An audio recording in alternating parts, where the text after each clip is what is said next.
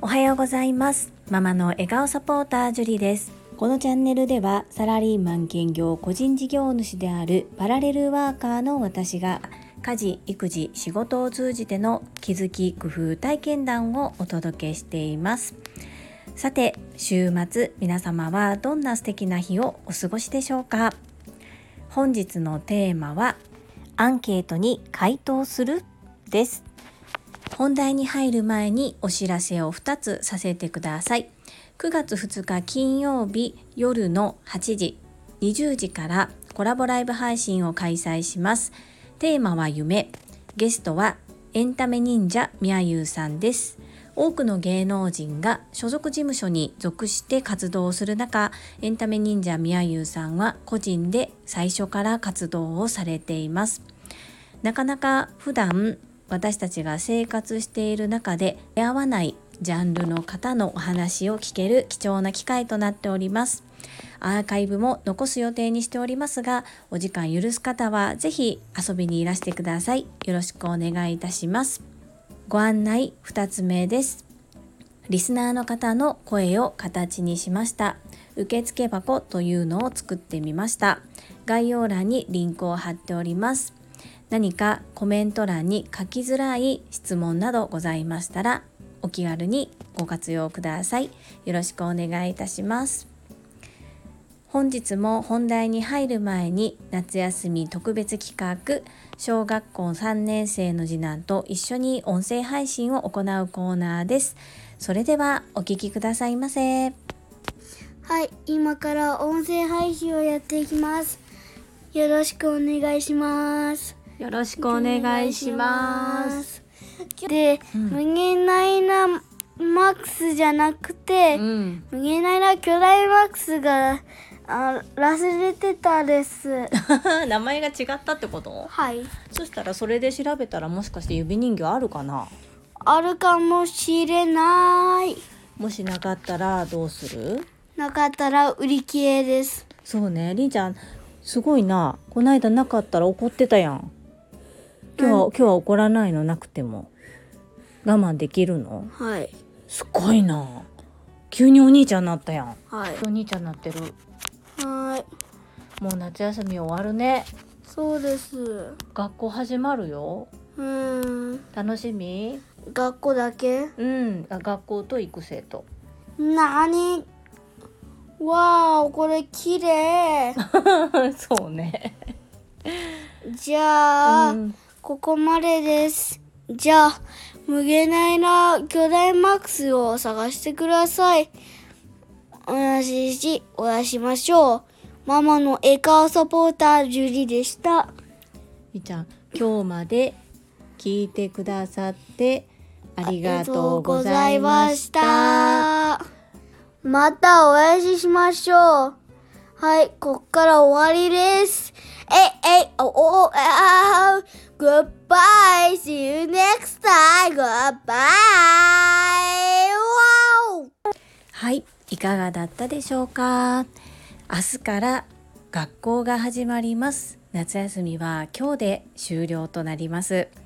38回連続で毎日継続して音声配信を小学校3年生の次男りんちゃんと一緒にやってきました。1年生2年生の時は夏休みの自由課題っていうのは提出できませんでした。ですがこの音声配信をレポートにまとめて、まあ、まとめるのは私になるんですけれどもりんちゃんの夏休みの自由研究として学校に提出したいと思います。旅行中やまあ気分が乗らない日そしてすぐに終わってしまう日いろいろな日がありましたが38日間継続できたということが今後の息子の何か僕もやればできるんだっていうような思いにつながってくれたら嬉しいなというふうに思います。この企画をご提案くださった越後屋さんそしてずっと毎日応援してくださった皆様に感謝申し上げます。本当にありがとうございました。そしてまたたまにりんちゃんにも出てもらおうと思っていますので今後ともどうぞよろしくお願いいたしますそんなこんなで本日のテーマアンケートに回答するです最後までお付き合いよろしくお願いいたします様々な場面でアンケートを求められることがあると思うのですが皆様はアンケートに回答される方ですか？それともアンケートには回答されない方でしょうか？私は自分がアンケートを依頼するようになり特にアンケートには答える積極的に答えるようにしております。先日個人宅にお片付けサポートに伺いました。アシスタントの方と一緒に2名体制で6時間整理を一生懸命やりましてなかなかこう物が多い状態だったので仕組み作りまでは全部することができなかったんですけれども一旦お客様にはやり方もしっかり習得していただきまして2回目というのは今のところまだご依頼はいただいていない状況です。その状況でさあ私の提供したサービスどこまでご満足いただけたのかなっていうのを聞くのってとっても勇気いりませんか？ですが思い切って今回アンケートを送付させていただいてそしてご協力いただけて返信が返ってきました。帰ってきた時に正直開けて中を見るのとてもドキドキして半日ぐらい開けることができず置いていたんですがこれは良くても悪くても自分と向き合う時間にしなければならないな。今後のサービスをより良くするために評価を外からどのように受けているのかを知るために見るべきものだというふうに気合を入れてみました。そしたらありがたいことにとてもいい評価をいただけていました。評価が良かったからわーい。ではなくじゃあどうしてその評価をつけていただけたのかなという理由のところもしっかり読ませていただきました。そこがお客様の喜ぶポイントということも見て取れましたので今後もそのところは大切にしながら事業を進めていきたいというふうに思っております。やはり自分がアンケートに回答いただく立場になったからこそいろいろなアンケート正直書くのめんどくさいなって思ってしまうこともあるんですが積極的に消費者の声っていうのをアンケートでお伝えしていくべきだなというふうに感じました。自分もしていただけて嬉しいことそれを他人にもしっかり恩返ししていく。そういう姿勢で今後も取り組んでいこうというふうに改めて感じました。命の時間大切なお客様の命の時間を使ってご回答をいただけたことを心より感謝しております。皆様もぜひアンケートにお答えするそんな時があれば正直な気持ちをお伝えいただければなというふうに思います。よろしくお願いいたします。それでは本日もいただいたコメントを読ませていただきます。第357回料理教室体は食べたもので作られる夏休み特別企画33返信についたコメントです。ほめほめドッグトレーナーゆかさんからです。樹里さんりんちゃんこんにちは。発酵食品私は特に意識していないのですがヨーグルトや納豆など結構自然と腸活していたかもと思いました。今回の放送でかなり前に世界一受けたい授業でやっていた長生き味噌汁を思い出しました。それを機に味噌玉作り当時は冷凍庫に常備していましたが独立開業してからは料理をする余裕がなかなかなく今はインスタント味噌汁です。本当は料理大好きなんですけどね。ともちんさんも今度は味噌を作ってみようと思うとコメントをされていたのでその長生き味噌汁のレシピ URL を一応貼っておきますね。皆さんの参考になれば嬉しいです。ほめほめドッグトレーナーゆかさんコメントありがとうございます。本当ですね。ヨーグルトや納豆を頑張らずに日常的に取り入れられていたということでおそらく自然に腸活ができていると思います。そしてお仕事忙しくなるとなかなか料理をすることが大変になってきますよね。わかります。でこの味噌玉なんですが私も周りから聞いて作ってみたいなというふうに思ったことがあるんですが良質な味噌だとあえて頑張って味噌玉を作らなくてもお湯で溶くだけで結構美味しくいただけたりしますので少し自分の体に投資するつもりで良質なお味噌を購入されるっていうのも一つかなというふうに思います。私はサラリーマンとしてお仕事をしている自分のデスクに少し食料を置いているコーナーを作っているのですがそこには常にマイ味噌が置かれておりましてお昼ご飯を食べる時にその味噌をお湯に溶いたり乾燥わかめとかを少し入れてお味噌汁っぽくして食べたり飲んだりしています。冷蔵庫に入れなくてもまあ、常温にしていて今は暖かいですので発酵は進みますが別に発酵が進むだけで味がまあ少しずつ変わりますけれども腐ることはありませんので私は2年ほど前から机の引き出しの中に必ず味噌を置いております。そしてゆかさん参考になる URL も貼っていただきましてありがとうございます。続きまして第360回雑談変わった韓国旅行夏休み特別企画36コメント返信についたコメントです。ともちんさんからです。樹里さん、りんちゃん、おはようございます。ジュリスト会員ナンバー6のともちんです。りんちゃん、セミについてのお話、元気いっぱいに詳しく教えてくれてありがとう。樹里さん、声の調子よくわかりました。元気いっぱいでよかったです。その経験も朝倉団長の過去の配信に寄り添えて団長大好きな樹里さんだからこその気づきですね。韓国のお話は韓国に行ったことのない私には興味深いお話でした。マップを見ながら経路を確認したりプサンの情報をググったりしてお話を楽しみました。今まで韓国に20回以上行ったり来たりしていたなんてすごいですね。私も近い将来韓国に娘と遊びに行ってみますね。ともちんさんコメントありがとうございます。ほんとともちんさん朝倉団長が好きすぎてっていうことではなくてですね声がかすれてしまったりあと感情移入して感極まって詰まってしまったりとかそういうこう発信者ならではの気持ちっていうのはやっぱりやってみてわかるっていうのがありますね。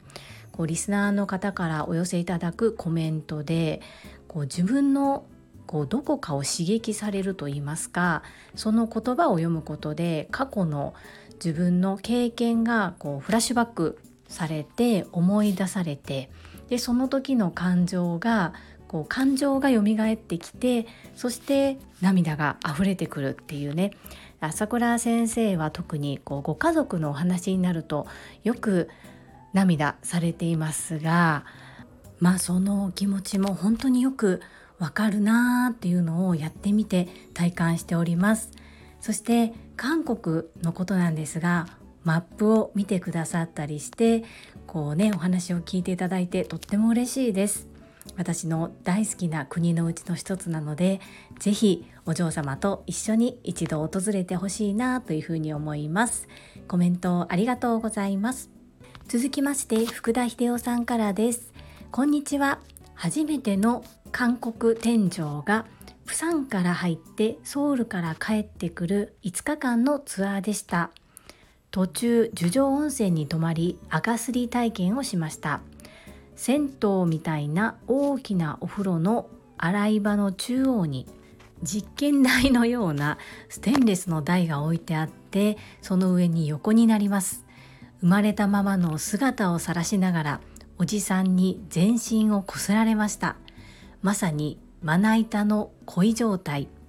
せめて手ぬぐいをかけて隠してくれてもいいものをすっぱだかで仰向けでされるがままの私。いやー恥ずかしかったですね。でも今では良い思い出になっています。福田秀夫さんとっても情景がよくわかるお話をありがとうございます。これ女性側もほぼ同じです。ですが一応タオルをかけてくださったり寒い時はこの乗る台を温めていてくださったりはしますがもう本当に生まれたままの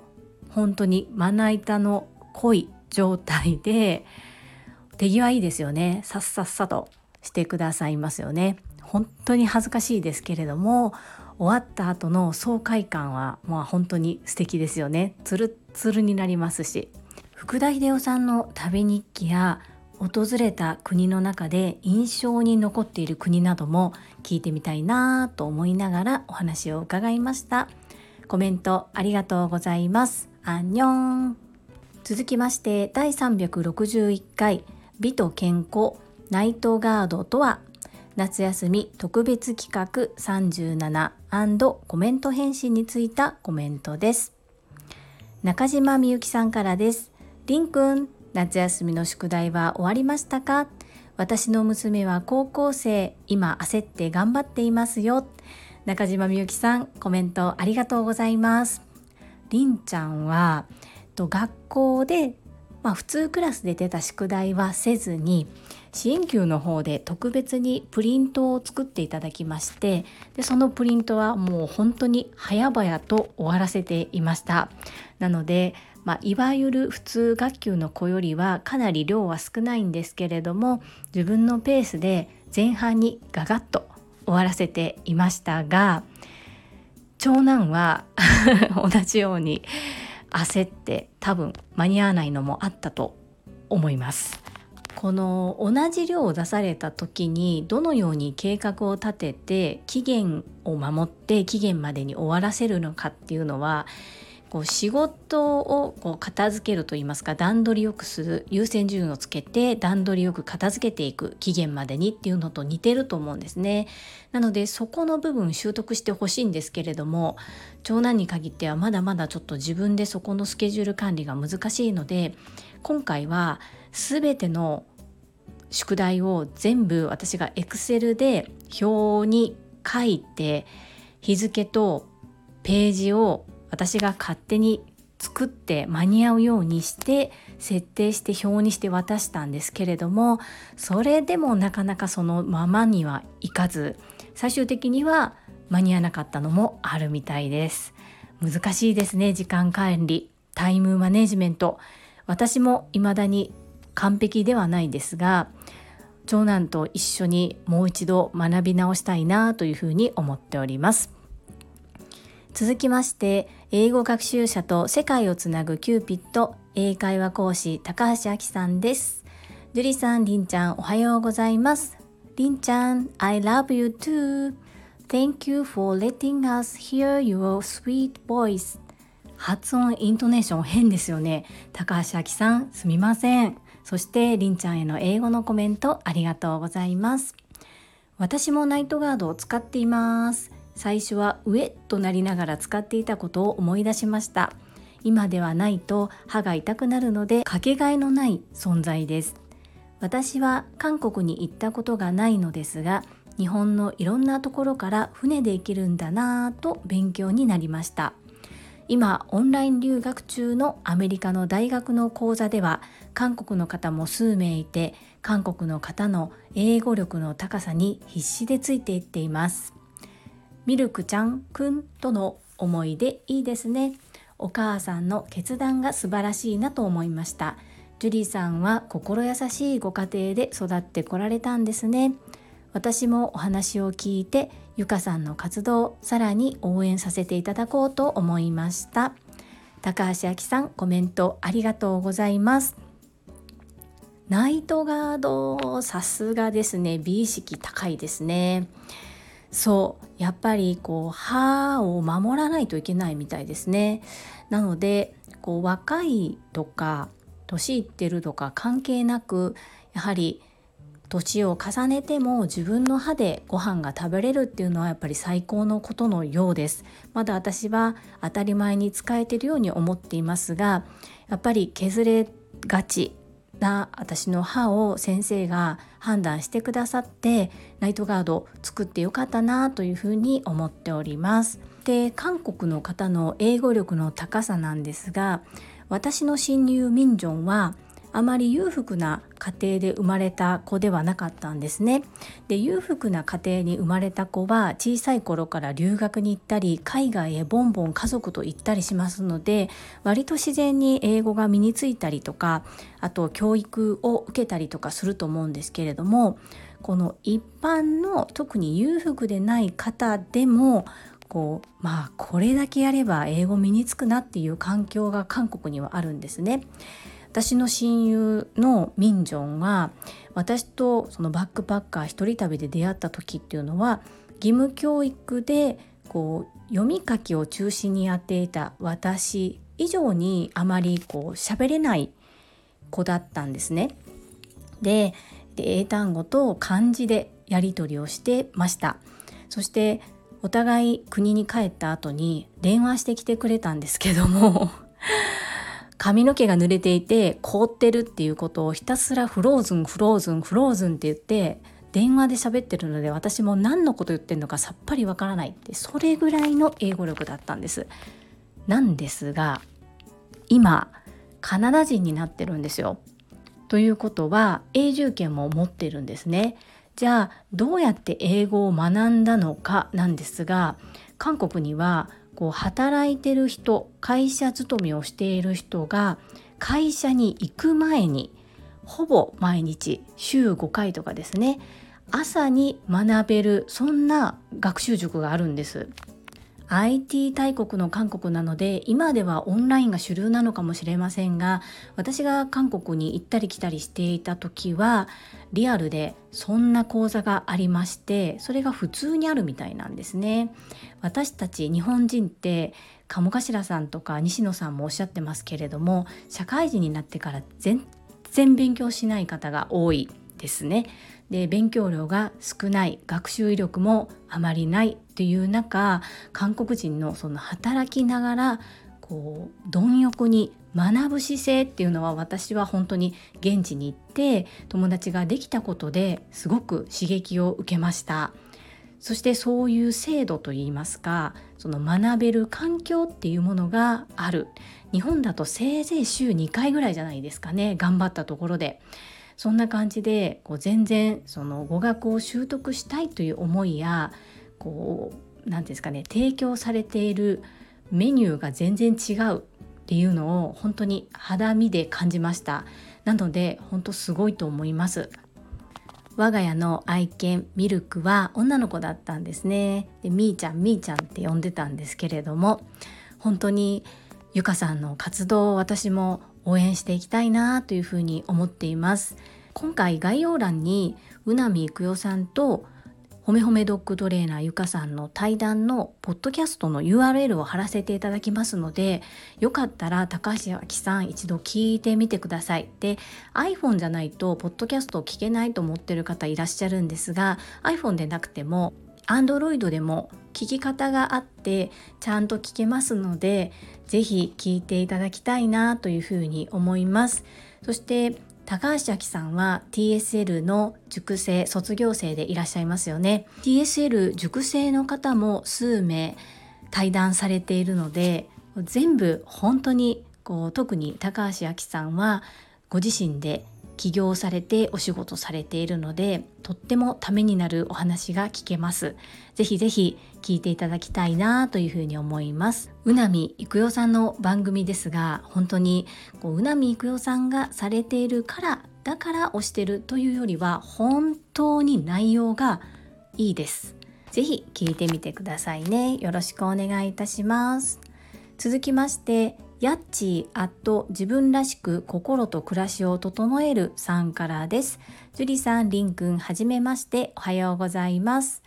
息子さんとの配信、ほっこりしながら聞かせていただいています。ナイトガード使ったことないのですが気になるので調べてみます。ありがとうございます。やっちーさんコメントありがとうございます初コメントですねありがとうございますパチパチパチパチナイトガードまあ私使ってみて、まあ、早く気づけてよかったなって思います調べてみると市販のものもありますが歯医者さんで型を取ってもらって作ってもらっても数千円でできますので自分の歯に合ったものという意味では歯医者さんで作ってもらう方がおすすめかなというふうに思います。ぜひご検討してみてください。よろしくお願いいたします。続きまして、越後屋さんからです。りんくん、夏休みの音声配信チャレンジお疲れ様でした。毎日続けられたなんて本当にすごいね。これからもママを見習ってどんなことにも毎日コツコツ続けられるときっと最強の大人になれるよ。いつかりんくんも SNS で配信する日が来るかもね。越後屋さんコメントありがとうございます。そして越後屋さんのご提案から始まったこの夏休みの音声配信チャレンジ。本当におかげさまで親子で大切な時間となりました。いつもりんちゃんに寄り添ったコメントをいただきましてありがとうございました本当に宝の時間となりました感謝申し上げます本当にいつか SNS で自分で発信する日が来るかもしれませんね本当にありがとうございます続きましてインタビューはうなみいくよ元局アナウンサーさんからです樹里さんりんちゃんこんにちはりんちゃんの放送明日で一旦お休みになっちゃうのは少し寂しいです。またいつでも再開してくださいね。さて、ナイトガードというのは初めて聞きましたが、マウスピース矯正後も実は私も装着しています。今一緒にポッドキャストをやっている大橋先生が歯医者さんなんですが、彼が開発したマウスピースです。やっぱり一番怖いのは削れちゃうことだとおっしゃっていました。食いしばったり歯ぎしりですよねそして歯については私も非常に思いが深いのですが大事にしすぎることはないなぁと思っています自分の歯でできるだけおばあちゃんになっても噛みたいそんな風に思っています。うなみいくよさんコメントありがとうございます。そしてりんちゃんのことをそのように言っていただいてありがとうございます。はいまた入りたがったらいつでも入らせてみようかなというふうに思っております。そうですねマウスピースのことですよね。私はその初めてそういうものがあるというのを歯医者さんから聞いたのがナイトガードという名前だったのでそれしかないと思ってたんですが、まあ、結局のところマウスピースのようなものだと思います。うなみぐさんもさすがですよねやっぱり美意識がすごく高くて私もできるだけおばあちゃんになっても自分の歯で噛みたいそんな風に思っていますので継続してナイトガード使っていきたいと思います。コメントありがとうございます。続きましてともちんさんからです。樹里さんりんちゃんおはようございます。りんちゃん夏休みの挑戦まもなく終わりますね。続けてできたこととってもすごいですね。りんちゃんのファンなのでこれからも時々でも声が聞けること楽しみにしています。樹里さんお題が美と健康ナイトガードと聞いて眠ってる間にボディメイクをする下着のことかと思い爽やかな樹里さんからセクシーなお話が聞けるのかとドキドキしました。私も20代の頃樹里さんと同じような状態で歯医者さんから勧められて使用していました。それがナイトガードという名前とは知りませんでした。23年使用していましたが引っ越しをしたことで検診に行かなくなりそのうちやめてしまいました。